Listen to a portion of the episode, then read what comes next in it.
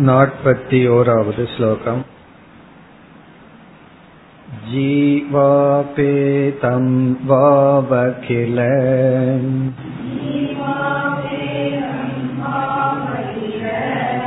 शरीरं म्रियते न सह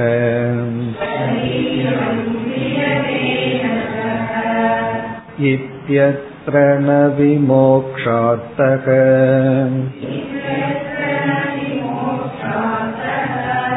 विमोक्षात्तः किन्तु लोकान्तरे गतिः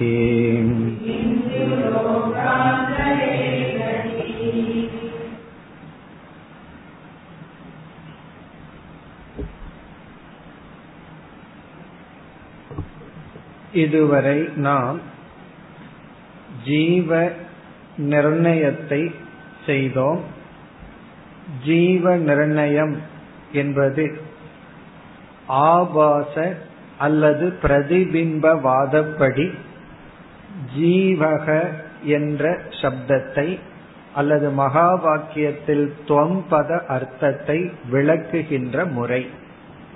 ஜீவனுடைய தத்துவ நிர்ணயம். ஜீவன் என்றால் என்ன? வேதாந்த விசாரத்தில் ஜீவக ஜெகது ஈஸ்வரன் இந்த மூன்றுக்கும் லட்சணம் கொடுக்க வேண்டும். யார் ஜீவன்? அவன் அனுபவிக்கின்ற ஜெகத் சொரூபம் என்ன? இவைகளை எல்லாம் படைத்த ஈஸ்வர சொரூபம் என்ன? பிறகு இந்த மூன்றுக்குள் இருக்கின்ற சம்பந்தங்கள் இதுதான் தத்துவமானது பேச வேண்டும். அதில் விதவிதமான முறை அதை பிரக்ரியா என்று சொல்கின்றோம். அதில் ஒவ்வொரு விதத்தில் விளக்கப்படும். ஒரே அத்வைத தத்துவத்திலேயே பல முறைகள் இருக்கின்றது பிறகு வேறு மதம் என்று வந்தால் ஜீவ நிர்ணயம் வேறாக இருக்கும். துவைதம் விசிஷ்டாத்வைதம் போன்ற இடத்தில் வேறாக இருக்கும். நாம் இப்பொழுது அத்வைத தத்துவத்திலேயே பிரதிபிம்பவாதப்படி ஜீவனுடைய சொரூபத்தை பார்த்தோம். அதில் முடிவு என்ன? இறுதியில் எப்படி நிறைவு செய்தார் என்றால் சிதாபாசன் என்ற ஒரு தத்துவத்தை எடுத்துக்கொள்ள வேண்டும். எடுத்துக்கொண்டால்தான் ஜீவனை நன்கு விளக்க முடியும் என்று கூறி அந்த சிதாபாசனுடைய வினாசத்துவம் அழியும் தன்மையை விளக்கி பிறகு கூட்டஸ்தனுடைய அழியாத தன்மையை விளக்கி நிறைவு செய்தார். இறுதியில் சிதாபாசன் அழிவதில்லை என்ற ஒரு வாக்கியம் இருக்கின்றதே என்று பூர்வபக்ஷி சொல்லும் பொழுது அந்த வாக்கியமானது ஸ்தூல சரீரம் அழியும் பொழுது அழிவதில்லை என்பது பொருள். ஸ்தூல சரீரம் அழிந்ததற்கு பிறகும் சிதாபாசன் இனி ஒரு லோகத்திற்கு சென்று இனி ஒரு சரீரத்தை அடைகின்றான். சிதாபாசன் என்றுமே அழிவதில்லை என்று அந்த வாக்கியம் கூறவில்லை. அப்படி பொருள் கொள்ள வேண்டும். ஆனால் சிதாபாசன் நாசத்திற்கு உட்பட்டவன். இப்ப ஜீவன் என்ற தத்துவத்தில் சிதாபாசன் தான் முக்கிய இடம் பெறுகின்றான். அவன் சம்சாரி அவன் நாசத்திற்கு உட்பட்டவன். இந்த விதத்தில் ஜீவ நிர்ணயம் நிறைவு பெற்றது. இனி அடுத்த ஸ்லோகத்திலிருந்து பிரதிபிம்பவாதத்தின் அடிப்படையில் மகா வாக்கிய நிர்ணயத்தை செய்ய ஆரம்பிக்கின்றார். அடுத்து நாற்பத்தி இரண்டாவது ஸ்லோகம். नाहं ब्रह्मेति बुध्येत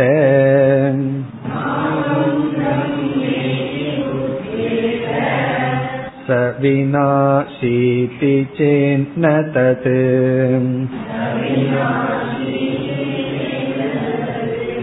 सामानादिकरण्यस्य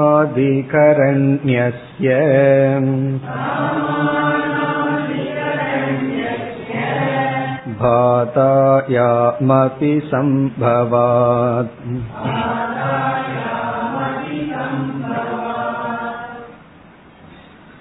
நாற்பத்தி இரண்டாவது ஸ்லோகத்தில் ஆரம்பித்து ஐம்பத்தி இரண்டாவது ஸ்லோகம் வரை மகா வாக்கிய நிர்ணயக மகா வாக்கியமானது நிர்ணயம் செய்யப்படுகின்றது அல்லது மகா வாக்கிய விளக்கம் எதன் அடிப்படையில்? பிரதிபிம்ப அல்லது ஆபாசவாதத்தின் அடிப்படையில். ஆபாசவாதத்தின் அடிப்படையில் மகா வாக்கியத்தை நாம் எப்படி விளக்குவோம்? மகா வாக்கியம் என்று சொன்னாலேயே நமக்கு ஞாபகத்திற்கு வருவது தத்துவமசி என்கின்ற மகா வாக்கியம் அந்த மகா வாக்கியத்தில் இரண்டு பதங்கள் பிறகு ஒரு பதம் அந்த இரண்டு பதத்தையும் ஐக்கியப்படுத்துகின்றது. தது என்ற ஒரு பதம் துவம் என்கின்ற ஒரு பதம். இந்த தது துவம் என்ற இரண்டு பதத்தை அசி என்ற பதமானது ஐக்கியப்படுத்துகின்றது. இப்ப மகா வாக்கியத்தில் என்ன உள்ளது என்றால் இரண்டு சொற்கள் கூறப்பட்டு அந்த இரண்டு சொற்கள் அல்லது இரண்டு தத்துவங்களும் ஒன்று என்று சொல்லப்படுகிறது. இரண்டு தத்துவங்கள் அந்த இரண்டு தத்துவமும் ஐக்கியம் வேறல்ல என்று சொல்லப்படுகிறது. அதுதான் மகா வாக்கியம் அதுல ஒரு தத்துவம் ஜீவன் இனி ஒரு தத்துவம் ஈஸ்வரன். இப்ப ஜீவன் என்ற ஒரு தத்துவமும் ஈஸ்வரன் அல்லது பிரம்மன் என்ற ஒரு தத்துவமும் அறிமுகப்படுத்தப்பட்டு இந்த இரண்டு வேறல்ல என்று சொல்வது மகா வாக்கியம் இப்ப அந்த மகா வாக்கியமானது இனி விளக்கப்பட இருக்கின்றது. இப்பொழுது இரண்டு சொற்கள் மகா வாக்கியத்தில் இருந்து மூன்றாவது சொல் இரண்டு சொற்களையும் ஒன்று. இரண்டு சொற்களுக்கும் ஒரே பொருள் என்று சொல்கிறது.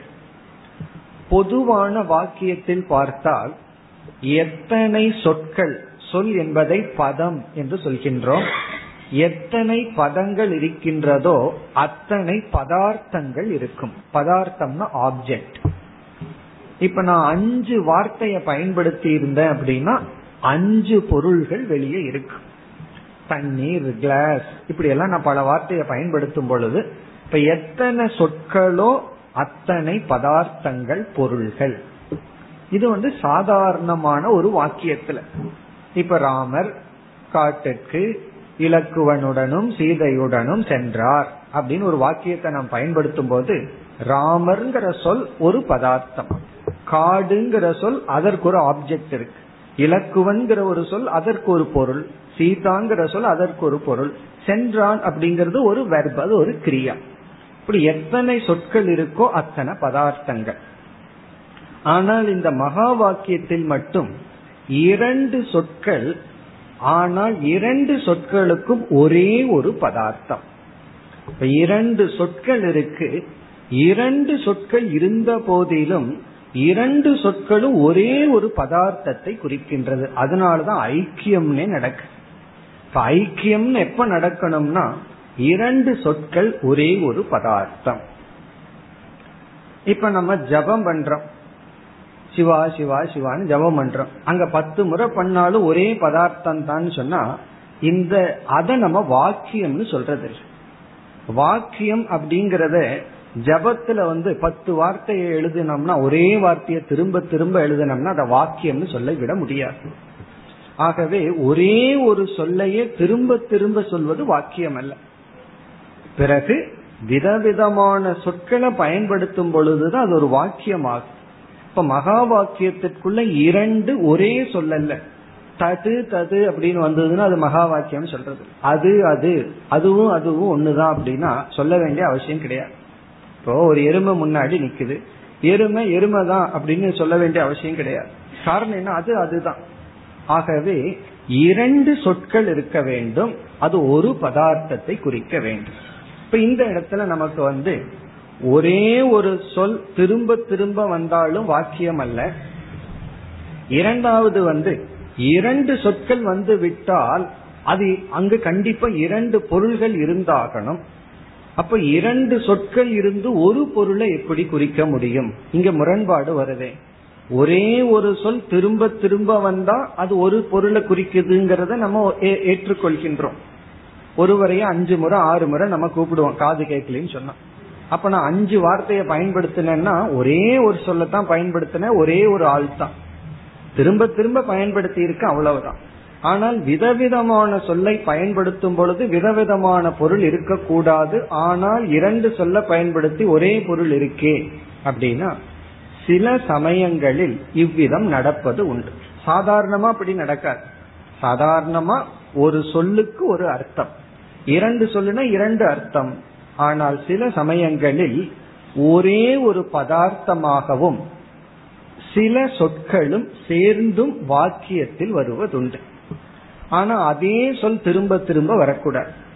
இப்ப வந்து செல்கிறார் அப்படின்னு ஒரு வர்பு இப்ப ராமபிரான் செல்கின்றார் அப்படிங்கிற இடத்துல ராமபிரான் ராமபிரான் ராமபிரான் செல்கிறார் அப்படின்னு எழுதணும் அப்படின்னா அது வாக்கியம் அல்ல. அது சொல்ல வேண்டிய அவசியம் கிடையாது. ஒரு முறை சொன்னா போதும். ஆனால் சீதாபதி தசரதனுடைய புத்திரன் செல்கிறார் அப்படின்னு சொல்லலாம். சீத்தையினுடைய பதியாகவும் தசரதனுக்கு மகனாகவும் இருப்பவர். பிறகு அயோத்தியா ராஜா காட்டுக்கு செல்கிறார். இப்போ சீத்தையினுடைய பதியாக இருந்தும் பிறகு வந்து தசரதனுடைய மகனாக இருந்தும் அயோத்தியாவுக்கு ராஜாவாக இருந்தும் அவர் காட்டுக்கு செல்கின்றார். இல்லைன்னா மாமனார் ரூட்ல போய் கொஞ்சம் பன்னெண்டு வருஷம் இருந்துட்டு வந்திருக்கலாமே. இந்த நாட்டை விட்டு தானே போகணும். இந்த காலத்து ஆளா இருந்தா அப்படி போயிருப்பார்கள். போய் கொஞ்ச நாள் இருந்துட்டு வந்திருப்பார்கள். அப்போ அந்த வாக்கியத்தில் ஒரு அர்த்தம் இருக்கு. சீதைக்கு பதியாக இருந்த போதிலும் நாட்டுக்கே ராஜா என்ற ஒரு பதவி கிடைத்த போதிலும் தசரதனுக்கே மகனாக இருந்த போதிலும் அவர் காட்டுக்கு சென்றார். இப்போ சீதாபதி தசரத புத்திரக ராஜா அதாவது அயோத்திய ராஜா இத்தனை சொற்களும் ஒரு வாக்கியத்துல வந்தாலும் இந்த மூன்று சொல்லும் ஒரே ஒரு பொருளை குறிக்கின்றது. அதுல தவறு இல்லை. ராமர் ராமர் ராமர் காட்டுக்கு சென்றார்னா தான் தப்பு. ஆனா இவ்விதம் சொல்வதுல ஒரு அர்த்தம் இருக்கு. காரணம் சீதாபதி அப்படிங்கறது ராமரை குறிச்சாலும் தசரதனுடைய மகன்கிற சொல்ல ராமனை குறிச்சாலும் இந்த ராமரை குறிக்கின்ற விதம் மாறுபடுகின்ற. எப்படி ராமரை குறிக்கின்றோம்? சீதையினுடைய பதி அப்படிங்கிற ஒரு மேனர் ஒரு விதத்துல ராமரை அந்த சொல் குறிக்குது. ஏன்னா அங்க சீதான்னு ஒரு தத்துவம் பதின்னு ஒரு தத்துவம் தசரதன் ஒரு தத்துவம் புத்திரன் ஒரு தத்துவம். இவ்விதம் ஒரு வாக்கியத்தில் பல சொற்கள் இருந்தும் அது ஒரே ஒரு பொருளை குறிக்கலாம். எப்பொழுது என்றால் அந்த பல சொற்கள் ஒவ்வொரு விதத்தில் அந்த சொல்லை குறி அந்த பொருளை குறிக்க வேண்டும். ஒரே விதத்துல குறிச்சிடக்கூடாது. ராமர்ங்கிற விதத்திலேயே குறிச்சிடக்கூடாது. பல விதத்தில் அது குறிக்கப்பட வேண்டும். இவ்விதம் இங்கு மகா வாக்கியத்தில் இரண்டு சொற்கள் ஒரே ஒரு பொருளை குறிக்கின்றது பல விதத்தில் விதவிதமான விதத்தில் அது வந்து ஒரே ஒரு சொல்லை பொருளை குறிக்கின்றது. அதனால இங்க மகா வாக்கியம் நடப்பது வந்து தவறில்லை. ஏன்னா மற்ற வாக்கியத்தில் இப்ப ராமர் காட்டுக்கு சென்றாருங்கிற இடத்துல ராமருக்கு பல விதத்தில் அடைமொழியை கொடுத்து நம்ம எப்படி ஒரே ஒரு பொருளை விளக்குகின்றோமோ அதே போல அழியாத ஒரு நித்திய வஸ்துவை துவம் என்ற சொல்லிலும் ஜீவனுக்குள் இருக்கின்ற அதிஷ்டானம் என்ற சொல்லிலும் ஜெகத்திற்குள் இருக்கின்ற அதிஷ்டானம் என்ற சொல்லிலும் நம்ம வந்து ஒரே ஒரு பொருளை குறிக்கலாம். அப்படி எந்த ஒரு வாக்கியத்தில் பல சொற்கள் விதவிதமான முறையில் ஒரே ஒரு பொருளை குறிக்குமோ அந்த வாக்கியத்திற்கு சாமானாதி கரண்யம் அல்லது சாமானாதி கரண்ய வாக்கியம் என்று பொருள். சாமானாதி கரண்யம் என்றால் சமான அதிகரணம். சமானம்னா ஒன்று. அதிகரணம்னா ஆதாரம். எதற்கு அந்த வாக்கியத்தில் உள்ள சொற்களுக்கு. ஒரு வாக்கியத்துல பல சொற்கள் இருக்கு. இப்ப சீதாபதி அயோத்திய ராஜா தசரத புத்திரக இப்படிப்பட்ட பல சொற்களுக்கு சமானம் ராமர் என்கின்ற ஒரே ஒரு அதிகரணம் அதிஷ்டானம். அதிகரணம் இங்க அதிஷ்டானம். இப்படி விதவிதமான கோணத்தில் ஒரே ஒரு பொருளை பல சொற்கள் குறித்தா அந்த வாக்கியம் தவறில்லை. பிறகு அந்த வாக்கியத்துல என்ன இருக்குன்னா அனைத்து சொற்களும் ஒரே ஒரு பொருளை குறிப்பதனால் அங்கு ஐக்கியம் தான் இருக்கு. Sitapati is equal to Dasharatha புத்திரக. ஆனா தசரத ஜேஷ்ட புத்திரகன்னு சொல்லிடு தசரதனுடைய மூத்த மகன் இஸ் ஈக்குவல் டு சீதா பதிகி அங்க ஐக்கியப்படுத்தலாம். இப்ப சீதாபதி சீதைக்கு கணவனாக இருப்பவரும் தசரதனுடைய மூத்த மகனும் ஒன்று ஐக்கியம். அப்படின்னு சொல்றதுல தப்பில்லை. காரணம் என்ன? விதவிதமான ஆங்கிள் அந்த வாக்கியம் இருந்து ஒரே ஒரு பொருளை குறிக்கின்றது. இப்ப இதுக்கு வந்து சாமானாதி கரண்யம் அப்படின்னு பொருள். இப்ப இங்கு வந்து பூர்வபக்ஷி வருகின்றான். பூர்வபக்ஷி என்ன சொல்றான்? உன்னுடைய வாதப்படி ஜீவனை நீ விளக்குகின்ற வாதப்படி. ஜீவன்கிற சொல்லுல நீ பிரதானமா என்ன எடுத்துக்கொண்டாய்? சிதாபாசனத்தான் எடுத்துக்கொண்டாய். எப்ப பார்த்தாலும் சிதாபாசன் சிதாபாசன்னே பேசி என் மனதுக்குள்ள என்ன பண்ணிட்ட நீ? ஜீவன்னா சிதாபாசன் தான் அப்படிங்கிற எண்ணத்தை கொடுத்துட்ட. சிதாபாசன் வேணும் வேணும்னு சொல்லு. ஆகவே சிதாபாசன் தான் எல்லா சம்சாரி மோட்சத்தடைறவன் தன்னை பத்தி தான் அவன் புரிஞ்சுக்க வேண்டியது இருக்கு. இப்ப இவன் கேக்குறான் பூர்வபக்ஷி சிதாபாசன் வந்து வினாசி அழிவுக்கு உட்பட்டவன். அந்த அழிவுக்கு உட்பட்ட சிதாபாசன் தன்னை எப்படி பிரம்மன்னு சொல்ல முடியும்? தன்னை வந்து அகம் பிரம்ம எப்படி அவனால சொல்ல முடியும்? ஆகவே மகா வாக்கியம்ங்கிறதுல என்ன இருக்கு? அகம் பிரம்ம அல்லது தத்துவமசிங்கிற வாக்கியத்துல ஜீவன் ஜீவன் வந்து கூட்டஸ்தனா இருந்தால் அவன் என்ன சொல்லலாம்? அழியாத பிரம்மன் நான் அப்படின்னு சொல்லலாம். ஆனா இங்க ஜீவன்கிற இடத்துல நீ சிதாபாசனை தானே பிரதானமா பேசுற. சிதாபாசன பிரதானமா பேசுறதுனால சிதாபாசன் எப்படி பிரம்மத்தை தன்னுடன் ஐக்கியப்படுத்தும்? பிரம்மத்தை எப்படி ஐக்கியப்படுத்தும்? அது முடியாதல்லவா? அப்படின்னு பூர்வபக்ஷி கேட்கிறான் ஏன்னா மகா வாக்கியம் அப்படிங்கிறது சாமானாதிகரண்ய வாக்கியம். அந்த வாக்கியம் வந்து சமான அதிகரணத்துடன் கூடிய வாக்கியம். அப்படி என்றால் அங்கு இருக்கின்ற இரண்டு சொற்களும் ஒரே ஒரு பதார்த்தத்தை பொருளை குறிக்க வேண்டும். ஜீவனோ வினாசி உன்னுடைய விளக்கப்படி. அவன் வந்து சிதாபாச சொரூபம். பிரம்மனோ அவினாசி சொரூபம் அழியாத சொரூபம். அது எப்படி ஜீவன் அழியாத பிரம்மத்தை நான் என்று புரிந்து கொள்ள முடியும்? இது கேள்வி. இந்த கேள்விக்கு நமக்கே பதில் தெரியும். நமக்கு தெரிஞ்ச பதில வித்யாரிஞர் பிறகு சொல்ல போற நமக்கு என்ன பதில் தெரியும்? அந்த சிதாபாசனுடைய அதிஷ்டானமான கூட்டஸ்தனத்தான் நம்ம எடுத்துக்கொள்ள வேண்டும் அப்படின்னு பதில் சொல்லிட்டோம் அப்படின்னா பிறகு வந்து இந்த கேள்வி முடிவடைகின்றது. ஆனா இந்த பதிலை வித்யாரண்யர் பிறகு சொல்ல போறார். மறுபடியும் ஒரு பூர்வபக்ஷத்தை போட்டு இந்த பதிலுக்கு வர போறார். ஆனால் இங்கு எப்படி பதில் சொல்கிறார் என்றால் சாமானாதி கரண்யம் பல விதமான சாமானாதி கரண்யங்கள் இருக்கின்றது. பல விதத்தில் இருக்கு. நீ சொல்ற சாமானாதி கரண்யத்துக்கு ஐக்கிய சாமானாதி கரண்யம்னு பெயர். எப்பொழுதுனா ஜீவன் வந்து தன்னை கூட்டஸ்தன்னு நினைச்சிட்டு அந்த கூட்டஸ்தனான ஜீவன் பிரம்மத்தை பார்த்து நான் சொல்லும் போது அது ஐக்கியம் ஆகின்றது. எப்படின்னா தசரத புத்திரனும் சீத்தையினுடைய பதியும் ஒன்று அப்படின்னு அது ஐக்கியமாகின்ற. ஆனால் வேறு விதமான சாமானாதி கரண்யத்தின் அடிப்படையிலும் நான் ஜீவனை வெறும் சிதாபாசன்னு எடுத்துக்கொண்டும் விளக்க முடியும் அப்படின்னு சொல்ற இப்ப இங்க இரண்டாவது விதமான சாமானாதி கரண்யத்தை அறிமுகப்படுத்துகின்றார்.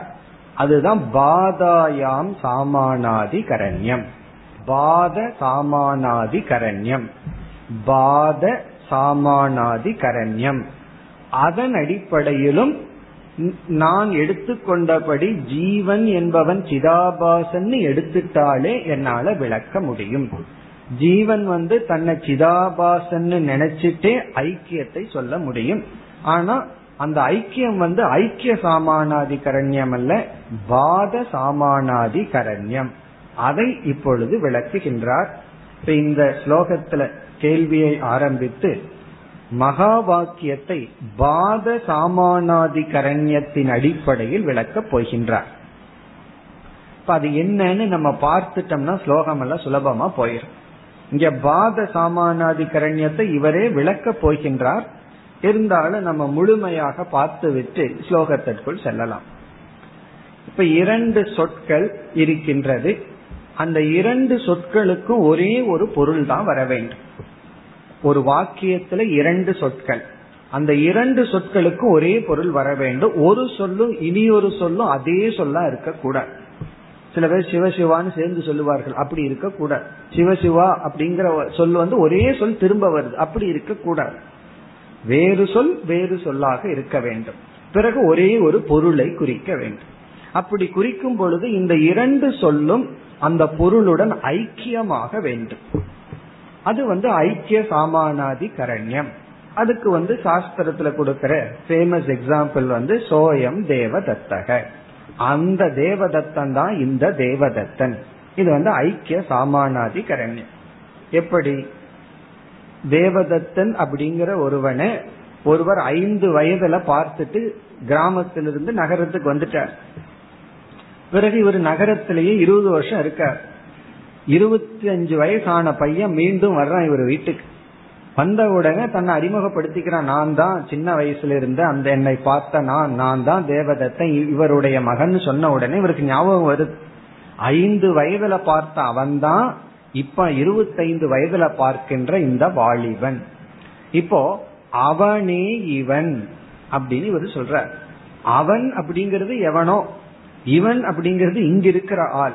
அவனும் இவனும் எப்படி ஒன்னாவான்னா அதுதான் ஐக்கியம். காரணம் இந்த பிண்டம் ஒன்றுதான். ஐந்து வயதுல இவனை அந்த தேசத்துல அந்த காலத்துல பார்த்தது அந்த கால தேசத்தை எல்லாம் தியாகம் பண்ணி இந்த கால தேசத்தை தியாகம் பண்ணி இந்த வயது இந்த இடத்தை தியாகம் பண்ணி அந்த உடலை மட்டும் எடுத்து ஐக்கியம் ஆகிறது. இப்ப அவனும் இவனும் ஐக்கியம் ஆகி விடுகிறது. அப்ப அவனும் இருக்கான் இவனும் இருக்கான். அந்த சின்ன பையனும் இங்க இருக்கான். வாலிபனும் இங்க இருக்கான் இது ஐக்கிய சாமானாதி கரண்யம் இனி பாதா சாமானாதி கரண்யத்திற்கு என்ன உதாகரணம்? நம்ம கயிறு பாம்பு தான் உதாகரணம். நம்ம வந்து அறியாமையில இது பாம்பு இது பாம்புன்னு சொல்றோம். உடனே அவர் என்ன சொல்றார்? இந்த பாம்பானது கயிறு அப்படின்னு உபதேசம் பண்றார். இப்ப இங்க என்ன ரெண்டையும் ஐக்கியப்படுத்துறார்? பாம்பு இஸ் ஈக்குவல் டு கயிறு. இந்த பாம்பானது கயிறு அப்படின்னு சொல்ற இந்த பாம்பு கயிறாக இருக்கின்றது. இது ஒரு வாக்கியம். இந்த வாக்கியத்துல இந்த பாம்பானது கயிறாக இருக்கிறது. இப்ப எதையும் எதையும் ஐக்கியப்படுத்திட்டார்? பாம்பையும் கயிற்றையும் ஐக்கியப்படுத்திட்டார். பாம்புன்னு ஒரு சொல் இருக்கு கயிறுன்னு ஒரு சொல் இருக்கு ஆனா இருக்கிற பொருள் ஒண்ணுதான் ஐக்கியமாகி விட்டது. மகா வாக்கியம் இங்க வந்தாச்சு. ரெண்டு பதார்த்தத்தை ஒண்ணுன்னு சொல்லிட்டார். அது எப்படி பாம்பு கயிறாக முடியும்? எப்படி ஆக முடியும் என்றால் பாம்பானது தன்னுடைய விசேஷ தன்மையை சத்தாவை இழந்து அது மித்யாவாக மாறி கயிறாக மாறிவிட்டது. அது எப்படின்னா அந்த கயிறு தான் பாம்பா மாறினதுனால இப்ப மீண்டும் பாம்பானது கயிறாக மாறி விட்டது எப்படின்னா அந்த பாம்பு மித்யாவாக மாறி கயிறாக மாறி விட்டது எப்படி மித்யாவா மாறுச்சுன்னா அது அது இருக்குங்கிறது கயிற்றினுடைய இருப்பு தான் பாம்புன்னு ஒரு பொருள் கிடையாதுன்னு சொல்லி இந்த பாம்பு நிஷேதிக்கப்பட்டு கயிற்றுடன் ஐக்கியமானது. இந்த பாம்பு வந்து நீக்கப்பட்டு நிஷேதம் செய்யப்பட்டு கயிற்றுடன் ஐக்கியமானது. இந்த தேவதத்த விஷயத்துல என்ன ஆச்சுன்னா அந்த குழந்தையினுடைய சொரூபம் நிஷேதம் செய்யப்படவில்லை. அந்த சிறு பையன் கிராமம் என்ற அம்சம்தான் நீக்கப்பட்டது. அந்த அவன் அப்படியே இருந்தான். இந்த இடத்துல முழு பாம்பே நீக்கப்பட்டு கயிறாக மாறியது அல்லது கயிற்றுக்குள் ஒடுங்கியது. அதே போல இந்த ஜீவன் அப்படிங்கிற ஒரு தத்துவத்தில் நம்ம வந்து கூட்டஸ்தன பிரதானமா எடுத்துட்டோம் அப்படின்னா ஐக்கிய சாமானாதி கரண்யம் கூட்டஸ்தனும் பிரம்மனும் ஒன்று. ஜீவன்கிற சொல்லுல சிதாபாசன முன்னாடி எடுத்து வச்சோம் அப்படின்னா சிதாபாசன் நீங்கி அந்த பிரம்மனுடன் ஐக்கியம் ஆகின்றான். சிதாபாசனையே நெகேட் பண்ணி ஜீவன் நான் ஒண்ணு இல்லை அப்படின்னு நீக்கி பிறகு என்ன இருக்குன்னா பிரம்மன் ஒன்றுதான். ஆகவே இங்க வந்து எப்படி மகா வாக்கியம் என்றால் ஜீவனும் ஈஸ்வரனும் அல்லது பிரம்மனும் ஒன்று என்று சொல்லும் பொழுது பாம்பும் கயிறும் ஒன்று என்று சொல்வதைப் போல ஜீவனும் ஈஸ்வரனும் ஒன்று அல்லது ஜீவனும் பிரம்மனும் ஒன்று என்றால் ஜீவன் என்று ஒன்று இல்லை அது பிரம்மனிடம் ஒடுங்கி விடுகிறது. பாம்பு என்று ஒன்று இல்லை அது கயிற்றிடம் ஒடுங்கி விட்டது அந்த பாம்பினுடைய இருப்பு கயிற்றினுடைய இருப்பு ஜீவனுடைய இருப்பு பிரம்மத்தினுடைய இருப்பு என்று ஜீவன் நிஷேதிக்கப்பட்டு பிரம்மனுடன் ஐக்கியம் ஆவது ஜீவஸ்வரூபமே நிஷேதிக்கப்பட்டு ஐக்கியம் ஆகின்றது சர்ப்பஸ்வரூபமே நீக்கப்பட்டு கயிற்றுடன் ஐக்கியமாவது போல இங்கு வந்து ஜீவஸ்வரூபமே நிஷேதிக்கப்பட்டு ஐக்கியம் ஆகின்றது ஆகவே வித்யாரண்யர் என்ன பதில் சொல்கின்றார்?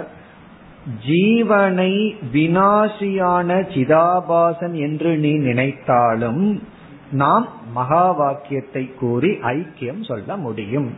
எப்படி ஐக்கியம்னா பாதாயாம் சமானாதி கரண்யத்தில் பாதை ரூபமான சமான அதிகரண வாக்கியத்தில் நாம் ஐக்கியத்தை பேச முடியும். நாம் ஒற்றுமையை பேச முடியும். இவ்விதத்தில் பதில் சொல்கின்றார். ஆகவே சில ஸ்லோகங்கள் பாதா சாமானாதி கரண்யத்தை விளக்கி அதன் அடிப்படையில் எப்படி மகா வாக்கியத்திற்கு பொருள் சொல்கின்றோம். அப்ப மகா வாக்கியத்தை ரெண்டு விதத்துல பொருள் சொல்லலாம். ஜீவனும் பிரம்மனும் ஒன்று அப்படிங்கிற இடத்துல முழுமையாகவே ஜீவனை தியாகம் பண்ணி அந்த ஜீவன் இல்லாம போய் பிரம்மன் தான் இருக்குன்னு சொல்லலாம். அது பாதை. பாம்பே இல்லை கயிறு தான் இருக்கு. பாம்பு முழுமையா நீக்கப்பட்டு கயிறு இருக்கு. இரண்டாவது விதம் ஜீவனுக்குள்ள கூட்டஸ்தனையும் சேர்த்தி கொண்டால் ஜீவனுடைய மித்தியா அம்சத்தை நீக்கி ஜீவனுடைய சொரூபத்தை எடுத்துக்கொண்டால் சோயம் தேவதத்தகங்கிறத போல இந்த ஜீவனுடைய சொரூபமும் பிரம்மஸ்வரூபமும் ஒன்று என்று ஐக்கிய சாமானாதி கரண்யம். இரண்டு விதத்திலும் பிரதிபிம்பவாதத்தை நாம் பேசலாம். இப்ப பிரதிபிம்பவாதத்துல நம்ம இரண்டு விதத்திலையுமே ஐக்கியத்தை கூறலாம். இங்கு முதல்ல பாதை என்ற அடிப்படையில் மகா வாக்கியத்தை விளக்குகின்றார். அதனால நம்ம என்ன புரிஞ்சுக்கிறோம்? பிரதிபிம்ப வாதப்படி பாதா சாமானாதி கரண்யத்திலையும் மகா வாக்கியத்தை விளக்கலாம் ஐக்கிய சாமானாதி கரண்யத்திலையும் விளக்கலாம். இங்கு வித்யாரண்யர் முறையாக இந்த இரண்டு விதத்திலும் விளக்குகின்றார். அதுதான் இந்த பதினோரு ஸ்லோகத்தினுடைய தாற்பயம் முதல் சில ஸ்லோகங்களில் பாதா சாமானாதி கரண்யத்தின் அடிப்படையில் மகா வாக்கியத்திற்கு பொருள் சொல்ல போறார். பிறகு ஐக்கிய சாமானாதி கரண்யத்தின் அடிப்படையில் சொல்ல போறார். நம்ம இனி ஸ்லோகத்திற்குள்ள போன இதே கருத்தை விஸ்தாரமாக பார்க்கலாம். இங்க ஒரு முகவுரை தான்.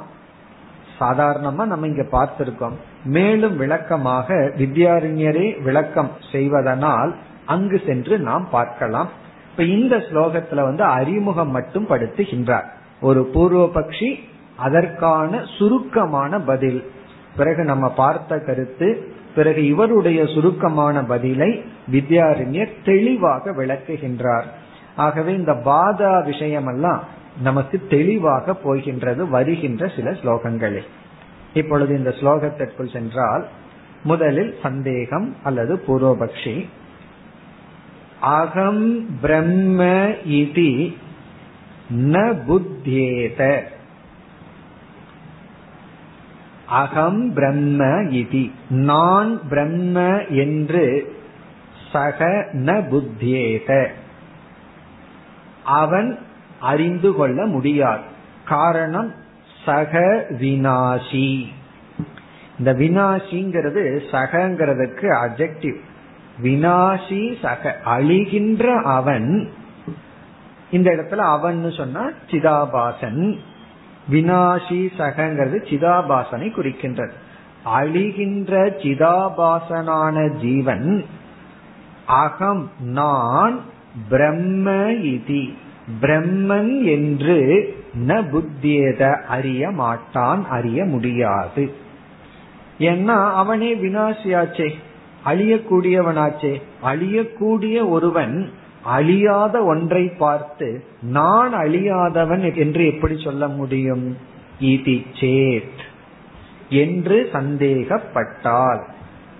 இது சேத் தது ந அப்படி சந்தேகப்பட வேண்டாம். அது அவசியம் இல்லை காரணம் என்ன? சாமானாதி கரண்யசிய சாமானாதி பாதாயாம் பாதாயாமபி சம்பவாத். பாதை என்ற அர்த்தத்திலும் சம்பவிப்பதனால். சாமானாதி கரண்யமானது பாதா ரூபமாகவும் இருப்பதனால் நீ இவ்விதம் சந்தேகிக்க வேண்டாம்.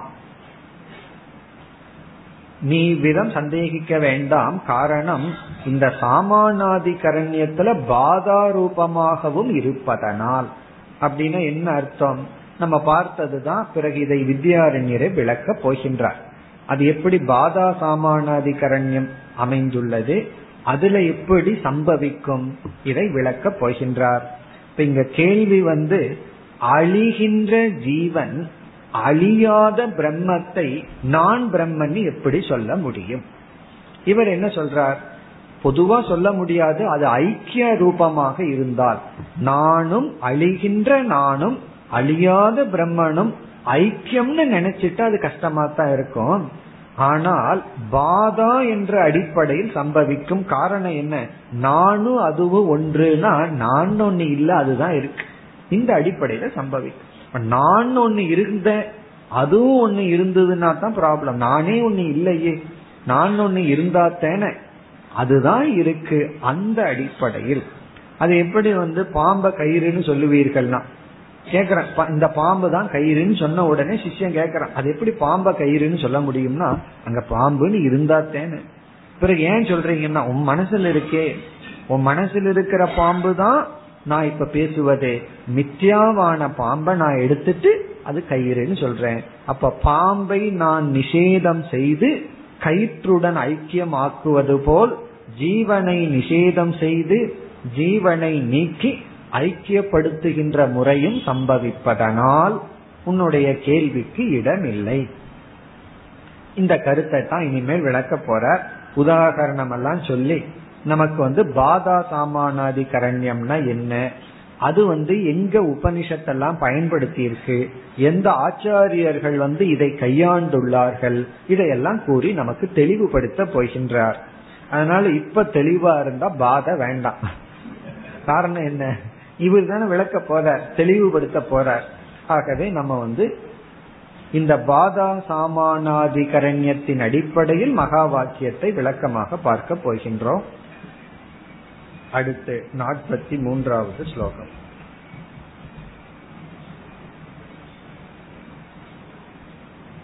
योऽयं स्थाणुः पुमानेशः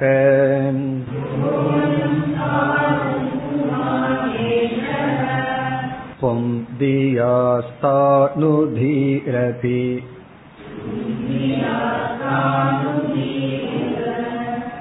ब्रह्मास्मीति धियाप्येषा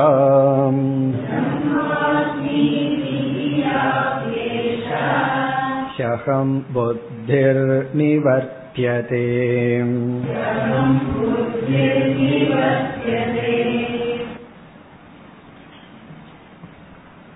இந்த இரண்டு ஸ்லோகங்களில் சுரேஸ்வராச்சாரியருடைய பிரமாணத்தினுடன் விளக்கம் கொடுக்கின்றார். சுரேஸ்வரர் மகா வாக்கியத்தை பாதையின் அடிப்படையில் விளக்கி உள்ளார் என்ற சுரேஸ்வரருடைய பிரமாணத்துடன் பாதா சாமானாதி கரண்யத்தை உதாகரணம் மூலமாக விளக்கி ஆகவே நாம் அதை கையாளுவதில் தவறில்லை என்று வித்யாரண்யர் இங்கு குறிப்பிடுகின்றார். இந்த ஸ்லோகமானது நைஷ்கர்மிய சித்தியில் அமைந்துள்ள ஒரு ஸ்லோகம். இதெல்லாம் சுரேஸ்வரருடைய ஸ்லோகம். இதுல வந்து விளக்குகின்றார் பாதா சாமானாதி கரண்யம் என்ன? என்பதை விளக்குகின்றார். நம்ம எப்போ தெரிஞ்ச பாம்பு உதாகரணத்தை பார்த்தோம். இவர் வந்து வேற உதாகரணத்திற்கு செல்கின்றார். இவர் சொல்ற உதாகரணமானது ஒரு மனிதன் வந்து மாலை நேரத்தில் அப்படியே அசையாம நின்று கொண்டு இருக்கின்றான். ஏதோ ஒரு விஷயத்துல ஆழ்ந்து யோசிச்சுட்டு இருக்கான் அதனால கை காலில் ஒரு அசைவும் கிடையாது. அப்படியே ஸ்டன் ஆகி நிக்கிற மாதிரி நின்று கொண்டு இருக்கின்றான். அப்படி அசையாது நின்று கொண்டிருக்கின்ற மனுஷனை இனி ஒரு மனுஷன் பார்க்கறான். பார்த்துட்டு இவன் என்ன முடிவு பண்றான்? அங்க ஏதோ ஒரு ஸ்தம்பம் தான் நிக்குது. ஒரு தூணோ அல்லது ஒரு மர ஸ்தம்பம் தான் நிக்குது. அப்படின்னு அவன் முடிவு பண்ணிட்டான். ஏன்னா மனுஷனா இருந்தா ஆடிட்டு இருப்பானே. இவன் பேசாம நிக்கிறான். இவன் கைய கால அசைக்காம பேசாம நிக்கிறதுனால அசையாம நிக்கிறதுனால ஏதோ ஒரு கம்பம் அல்லது மூங்கில் அது நிக்குதுன்னு நினைச்சுக்கிறான். நினைச்சிட்டு பக்கத்துல இருக்கவங்க கிட்ட சொல்றான் அங்க ஒரு மூங்கில் இருக்கு அப்படின்னு. பிறகு இவன் ஒரு உபதேசம் பண்றான். என்ன உபதேசம்? இது ஒரு மகா வாக்கிய உபதேசம். என்ன உபதேசம் பண்றான்? அது மூங்கில்னு பக்கத்துல போயிடாத போய் வந்து அதை தொற்றாத அதுல ஒரு டேஞ்சர் இருக்கு. காரணம் என்னன்னா அது ஒரு மனுஷன். இந்த மெஷின் சொன்னா நமக்கு தெரியும் எல்லா நேரத்திலும் இப்படித்தான் பிஹேவ் பண்ணனு சொல்லி. ஆனா மனுஷன் மட்டும் அப்படி இல்லை. எந்த நேரத்துல எப்படி பிஹேவ் பண்ணுவான்னு தெரியாது. அதனாலதான் இப்ப மனுஷனை எம்ப்ளாய் பண்ண கூடாதுன்னு மெஷின் கண்டுபிடிச்சிட்டு இருக்கோம். காரணம் என்ன? அதை ஈஸியா ஹேண்டில் பண்ணிடலாம். அதுக்கு மூட் அவுட் எல்லாம் ஆகாது. நீர்னா ரிப்பேர் ஆகி நிற்கும். அதுக்கு சரி பண்ணிடலாம் அவ்வளவுதான். மனுஷனை ஹேண்டில் பண்றதுலதான் ப்ராப்ளம் இந்த அதனால நீ வந்து அது மூங்கில்னு நினைச்சிட்டோ கம்பம்னு நினைச்சிட்டு சாதாரணமா அங்க போயிடாத அங்க ஒரு மனுஷன் இருக்கான் அவன் எப்படி வேண்டுமானாலும் எந்த நேரத்துல வேணாலும் பிஹேவ் பண்ணிடுவான் அப்படிங்கிற ஞானத்தை எப்படி கொடுக்கிறார்னா யோயம் ஸ்தானுகு புமான் ஏஷக. யக அயம் ஸ்தானுகு. எது எதை நீ ஸ்தானு. ஸ்தானுனா ஒரு கம்பமாக நினைத்தாயோ? ஏஷக புமான். அது மனிதன். அந்த கம்பமானது மனிதன். இதுதான் வாக்கியம். யோயம் ஸ்தானுகு புமான் ஏஷக. அதான் முதல் பகுதி. யோயம் யக அயம் ஸ்தானுகு. எந்த இந்த ஒரு ஸ்தானு என்றால் கம்பம் இருக்கின்றதோ ஏஷக புமான் அது மனிதன். புமான் என்றால் அது மனிதன்.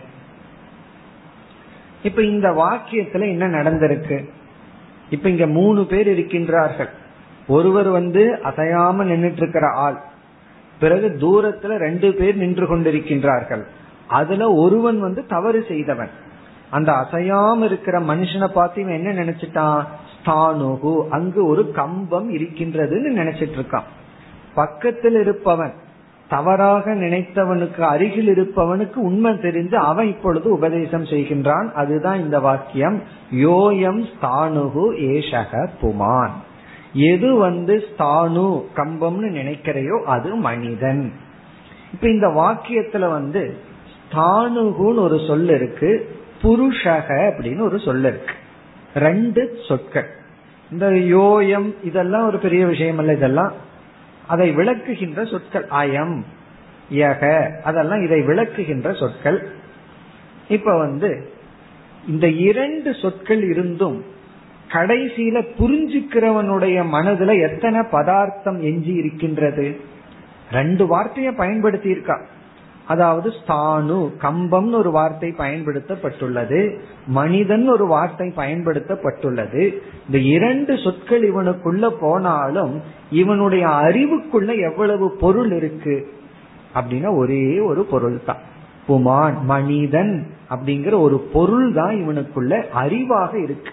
இப்ப இவனுக்குள்ள இருக்கிற அறிவுல ஒரே ஒரு பொருள் தான் பிறகு இந்த இரண்டாவது பொருள் ஸ்தானு என்ன ஆச்சு? கம்பம் என்ன ஆச்சு? ரெண்டு வார்த்தை குரு பயன்படுத்தி இருக்கார்.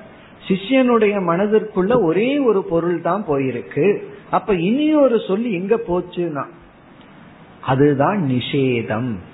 அது நிஷேதம் செய்யப்பட்டு விட்டது. அது நீக்கப்பட்டு விட்டது. நீக்கப்பட்டு எதற்குள்ள ஒடுங்கிடுதுன்னா அந்த மனுஷனுக்குள்ள ஒடுங்கி விட்டது. அப்படி இந்த ஸ்தானு அப்படிங்கிற சொல்லானது ஏற்கனவே சிஷ்யனுடைய மனதில் இருந்திருக்கு. அது நீங்கி புதிதாக மனிதன் அப்படிங்கிற ஒரே ஒரு தத்துவம் மட்டும் எஞ்சி இருக்கின்றது. அப்ப இதையும் நம்ம மகா வாக்கியம் சமான அதிகரண வாக்கியம்னு சொல்றோம். காரணம் இரண்டு சொற்கள் பயன்படுத்தப்பட்டு கடைசியில அறிவுல ஒரே ஒரு பொருள் மட்டும் எஞ்சி இருக்கின்றது. அதை அடுத்த பகுதியில் விளக்குகின்றார். பும் தியா தானு தீஹி இவ. கடைசி சொல் இவ. பும் தியா என்றால் பும் தி மனித புத்தியினால் மனிதன் என்ற அறிவினால் ஸ்தானு தீஹி இவ. ஸ்தானு தீஹி என்றால் தானு என்ற புத்தியானது எப்படி நீக்கப்பட்டு விட்டதோ. நிவர்த்தியதைங்கிறது இங்கே எடுத்துக்கணும். எப்படி ஸ்தானுதீகி நிவர்த்தியதே. ஸ்தானுதியானது நீக்கப்பட்டு விட்டதோ. ஸ்தானு என்கின்ற கம்பம் என்கின்ற அறிவு நீக்கப்பட்டு மனிதன் என்கின்ற புத்தி மட்டும் எப்படி எஞ்சி இருக்கின்றதோ.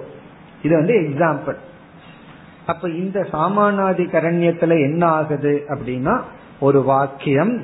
அந்த வாக்கியத்துல இரண்டு சொற்கள் இரண்டு சொற்கள் உள்ள போய் மனதுல வந்து ஒரு சொல் நீக்கப்பட்டு ஒரு தத்துவம் நீக்கப்பட்டு ஒன்று மட்டும் என்று இருக்கின்றது.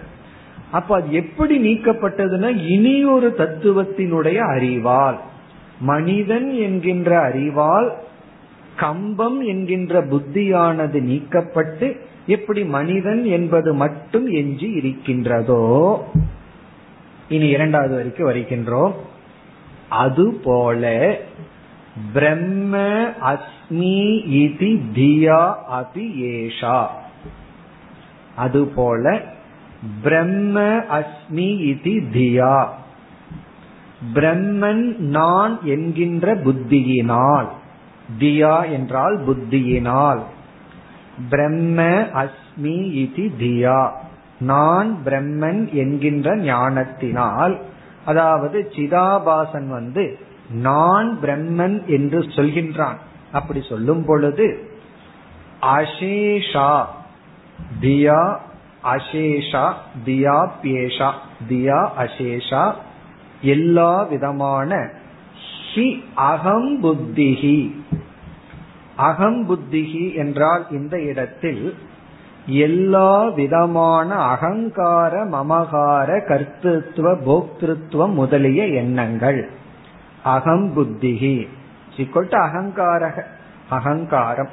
அகங்காரம் நான் உடல்ங்கிறது என்னுடையதுன்னு சொல்கின்றது இப்படியெல்லாம் சொல்கின்றது. அகம் புத்திகி எல்லா விதமான அகங்காரமும் எல்லா விதமான அகங்காரமும் நிவர்த்தியதே நிவர்த்தியதே நீக்கப்பட்டு விடுகிறது. அகம்புத்தியானது நீங்கி விடுகின்றது. எந்த புத்தியினால? அதாவது அகம் பிரம்மாஸ்மி நான் பிரம்மன் என்கின்ற புத்தியினால் எல்லா விதமான அகங்காரங்களும் நீங்கி விடுகின்றது. இப்ப இதிலிருந்து என்ன நமக்கு தெரிகின்றது? ஒரு வாக்கியத்தில் இரண்டு வேறு வேறு சொற்கள் இருந்து அந்த இரண்டு சொற்களை கேட்டு ஒரு சொல் நீக்கப்பட்டு ஒன்று மட்டும் எஞ்சி இருப்பது உதாகரணத்தில் எப்படி பொருந்துமோ அதே போல இந்த சிதாபாசன் நான் பிரம்மன் சொல்லும் பொழுது பிரம்மனை பற்றிய ஞானத்தினால் தன்னுடைய எல்லா விதமான அகங்காராதிகள் அனைத்தும் நீங்கி பிரம்மன் மட்டும் எஞ்சி இருக்கின்றது. ஆகவே ஐக்கியம் சம்பவிக்கும். பாதா விஷயத்திலும் ஐக்கியம் இவ்விதம் சம்பவிக்கும் என்று இங்கு விளக்குகின்றார். அகம் பிரம்மாஸ்மிதி தியா அசேஷா. எல்லா விதமான அகம் புத்திகி நிவர்த்தியதை நீக்கி விடுகின்றது. இப்ப இந்த கருத்து இவ்விதம் சுரேஸ்வரர் செய்துள்ளார் என்று அடுத்த ஸ்லோகத்தில் குறிப்பிடுகின்றார். அதாவது அடுத்த ஸ்லோகம் வந்து நான் என்னுடைய விருப்பப்படி மகா வாக்கியத்தை விளக்கவில்லை பொருள் சொல்லவில்லை. இது சம்பிரதாயத்தில் பெரியவர்கள் செய்துள்ளார்கள். ஆகவேதான் பாதையின் அடிப்படையில் மகா வாக்கியமும் விளக்கப்படுகிறது என்று வித்யாரண்யர் அதை குறிப்பிடுகின்றார். இப்ப இந்த ஸ்லோகத்தினுடைய ஒரு எக்ஸ்டென்ஷன் தான் அடுத்த ஸ்லோகம். நைஷ்கர்மிய சித்தியில இந்த மாதிரி சொல்லி இருக்கின்றார் என்று அடுத்த ஸ்லோகத்தில் குறிப்பிடுகின்றார். அடுத்து நாற்பத்தி நான்காவது ஸ்லோகம்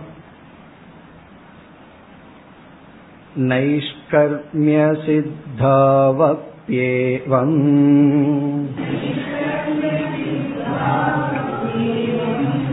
आचार्यै स्पष्टमीरितम्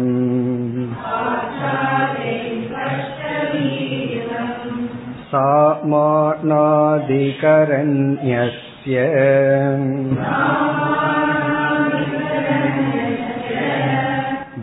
शब्दार्त्वमतोऽस्तु तत्।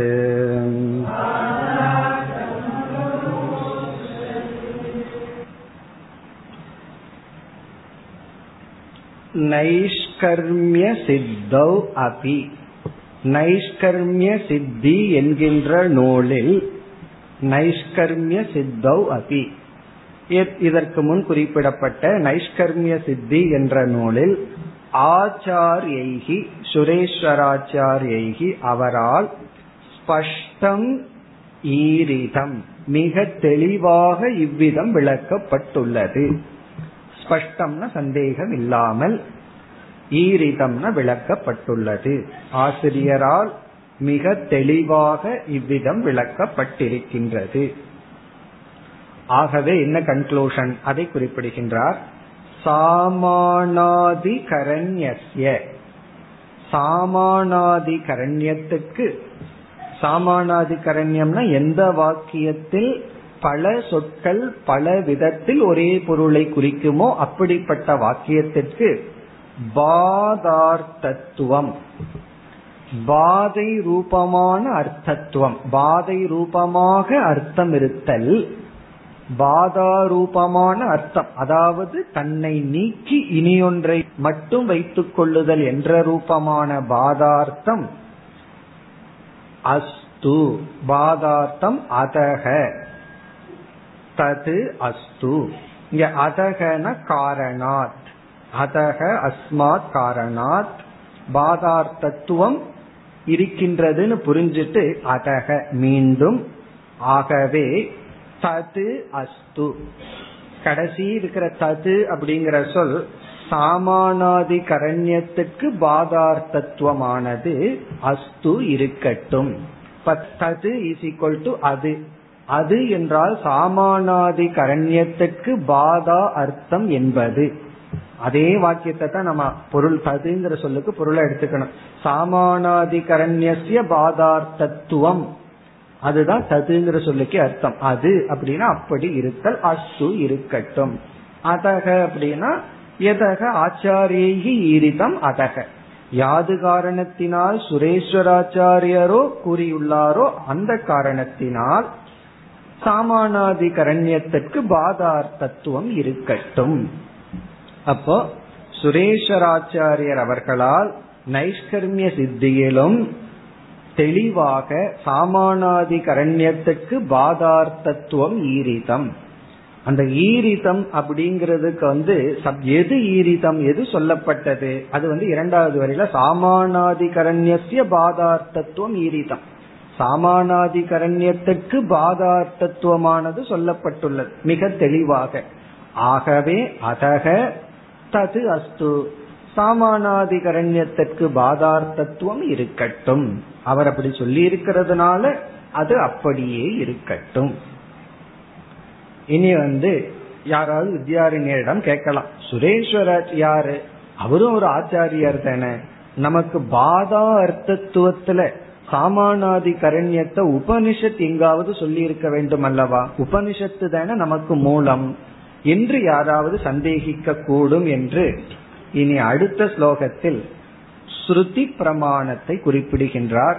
உபனிஷத்துல எந்த இடத்துல பாதா சாமானாதிகரண்யம் சொல்லப்பட்டுள்ளது அதை குறிப்பிட்டு பிரமாணத்தை இவர் நமக்கு கொடுக்கின்றார். ஆகவே அடுத்த ஸ்லோகம் வந்து ஸ்ருதி பிரமாணம்.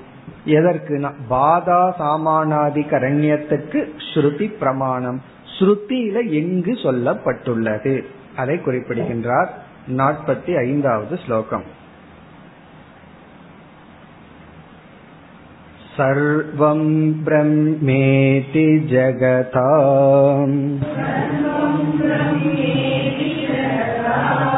सामानादिकरण्यवत्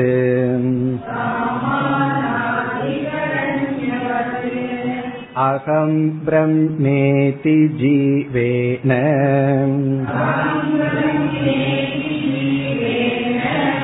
सा मानातिकृतिर्भवेत्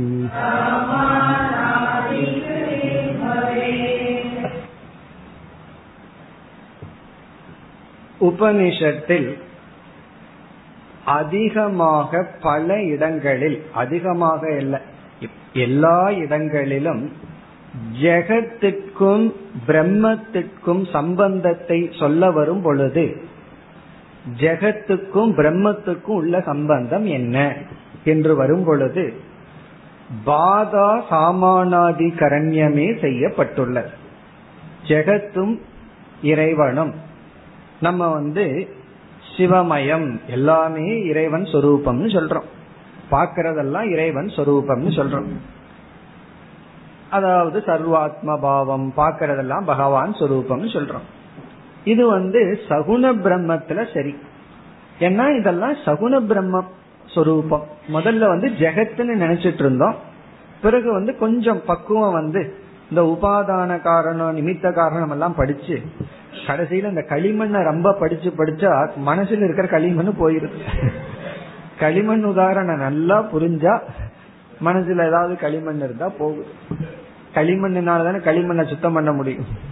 அப்படி இந்த களிமண்ணினால் ஆனது பானை பானையில எல்லாம் களிமண் தான் இருக்குன்னு சொல்லி இறைவனால் ஆனது இந்த உலகம்னு கடைசியில் உலகத்தை பார்க்கும்போது ஈஸ்வர புத்தி.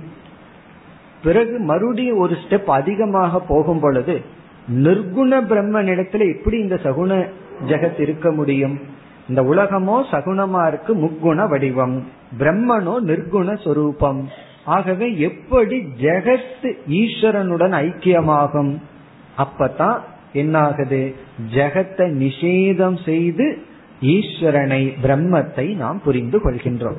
ஜெகத்தின் ஒண்ணு இல்ல அது நித்தியா அப்போ வந்து ஜெகத்து நிர்குண பிரம்மத்துடன் ஐக்கியமாக வேண்டும் என்றால் சகுண பிரம்மத்தினுடன் ஐக்கியமாயிரும். நிர்குண பிரம்மத்துடன் ஜெகத்தை ஐக்கியப்படுத்த வேண்டும் என்றால் இந்த ஜெகத்து பாதையாக வேண்டும். இப்ப ஜெகத்து பாதையாகி நிர்குண பிரம்மத்துடன் ஐக்கியம் ஆகின்ற. ஏன்னா இதுல வந்து நமக்கு திடீர்னு ஒரு குழப்பம் வந்துடும் ஜெகத்தை இறைவன் வேற சொல்கிறீர்கள் மித்தியான்னு வேற சொல்கிறீர்கள் எப்படின்னா? ஜெகத்து ஈஸ்வர சுரூபம் சகுண திருஷ்டியா சகுண பிரம்மத்தின் அடிப்படையில். ஜெகத்து மித்தியா நிர்குண பிரம்மத்தினுடைய திருஷ்டியின் அடிப்படை நம்மால நிர்குண பிரம்மத்தினிடம் அமர முடிஞ்சதுன்னா மித்தியான்னு சொல்லணும். அங்க போய் உட்கார முடியலனா பேசாம ஈஸ்வரன் சொல்லிட்டு இருக்கணும். அதுவும் முடியலையா? ஒரே மோகமா இருக்குன்னா உடனே ஜெகத்தை திட்டணும் நிந்திக்கணும் தோஷத்தை பார்த்துட்டு இருக்கணும். இந்த ஜெகத்தில் இருக்கிற குறைகளை எல்லாம் பார்த்துட்டு வைராகியத்தை அடையணும். அடுத்த ஸ்டேஜ் வந்து ஜெகத்து ஈஸ்வர சுரூபம். அப்ப ஃபர்ஸ்ட் ஜெகத்து நிந்தை. ஜெகத்தை வந்து புகழ்ந்துட்டு இருக்கிற நம்ம நிந்த பண்ணணும். வைராகியம் எல்லாம் அடைஞ்சதுக்கு அப்புறம் ஜெகத்து ஈஸ்வரன். அதுக்கப்புறம் ஜெகத்து இல்லை. ஜெகத் வந்து மித்தியா. உபனிஷத்துல பார்த்தோம் அப்படின்னா சர்வம் பிரம்ம.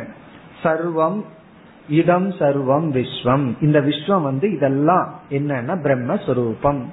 இப்படி பல இடத்துல வந்து இந்த ஜெகத்தும் நிர்குண பிரம்மனும் ஐக்கியப்படுத்தப்பட்டு ஜெகத்தானது நிஷேதம் செய்யப்பட்டுள்ளது. ஜெகத்துன்னு ஒண்ணு இல்லை இருக்கிறது வந்து ஈஸ்வரன் தான் என்று நீக்கப்பட்டுள்ளது. அதே போல பானை களிமண்ணிலையும் செய்யலாம். இங்க வந்து நிஷேதம் பண்ணலாம். பானை அப்படிங்கறது ஒண்ணு இல்ல. களிமண்ணு தான். அப்படிங்கும் போது நாம ரூபத்தை நிஷேதம் செய்து களிமண்ணை மட்டும் எஞ்சி இருக்கிற மாதிரி வச்சுக்கிறோம்.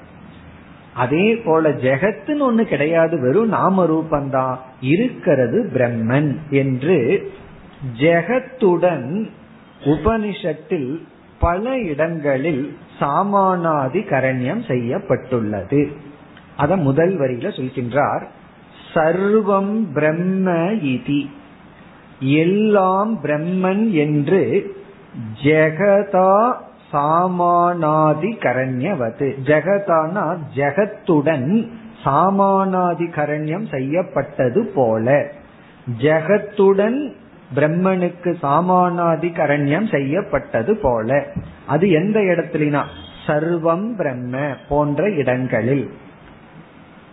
சர்வம் பிரம்ம அப்படின்னு பல இடத்துல வந்திருக்கு. இதம் விஸ்வம் ஜெகத்து. இதெல்லாம் இந்த விஸ்வம் எல்லாம் வந்து இந்த ஜெகத்தான விஸ்வமானது பிரம்மன். இப்படி பல இடத்துல வந்து ஜெகத்து பிறகு நிர்குண பிரம்மனோ இந்த ரெண்டு ஒன்றுதான். சர்வம் பிரம்ம எல்லாமே பிரம்ம அப்படிங்கிற இடத்துல பிரம்மன்னா நிர்குணம்.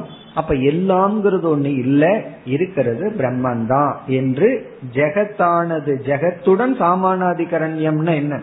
அதாவது பாம்புடன் கயிறு சாமானாதி கரண்யத்தில் விளக்கப்பட்டுள்ளது. அப்படின்னு சொன்ன என்ன? பாம்பு நீக்கி கயிறு மட்டும் இருப்பது போல ஜெகத் நீக்கப்பட்டு பிரம்மன் மட்டும் எஞ்சி இருப்பது போல ஜீவ விஷயத்திலும் நாம் புரிந்து கொள்ள வேண்டும். அகம் பிரம்ம இதி நான் பிரம்ம என்று ஜீவேன ஜீவனுடன் சாமானாதி கிருதிகி பவே. சாமானாதி கரண்யம் என்று சொன்னாலும் சாமானாதி கிருதி என்று சொன்னாலும் ஒரே ஒரு பொருள் சொற்கள் தான் வேறு. சாமானாதி கிருதிகி பவே. சாமானாதி கரண்யம் நடக்கும். அப்ப என்ன ஆகும் ஜீவனும் நீக்கப்பட்டு பிரம்மன் மட்டும் எஞ்சி இருக்கின்றார். ஜெகத் நீக்கப்பட்டு பிரம்மன் இருப்பது போல ஜீவனும் நீக்கப்பட்டு பிரம்மன் எஞ்சி இருக்கின்றார். இத்துடன் இந்த நாற்பத்தி ஐந்தாவது ஸ்லோகத்துடன் பாதா சாமானாதிகரண்யம் முடிவடைகிறது. இனி அடுத்த ஸ்லோகத்தில் ஆரம்பித்து நாற்பத்தி ஆறிலிருந்து ஐம்பத்தி இரண்டு வரை ஐக்கிய சாமானாதிகரண்யத்தின் அடிப்படையில் மகா வாக்கியத்தை விளக்கப் போகின்றார். அதாவது பிரதிபிம்பவாதத்துல இவ்வளவு அட்வான்டேஜ் இருக்குன்னு அர்த்தம். எந்த சாமானாதிகரண்யத்துல வேண்டுமானாலும் மகா வாக்கியத்தை விளக்கலாம். அது பிரதிபிம்பவாதத்தில் இருக்கிற பிளஸ் பாயிண்ட் அர்த்தம். பாதா விஷயத்திலையும் நம்ம வந்து மகா வாக்கியத்தை விளக்கலாம். அப்படி இல்லை என்றால் நாம் ஐக்கிய சாமானாதிகரண்யத்தின் அடிப்படையிலும் பிரதிபிம்பவாதத்தில் விளக்க முடியும் என்று இனி விளக்கப் போகின்றார். அடுத்த வகுப்பில் நாம் தொடர்வோம். ஓம் போர் நமத போர் நமிதம்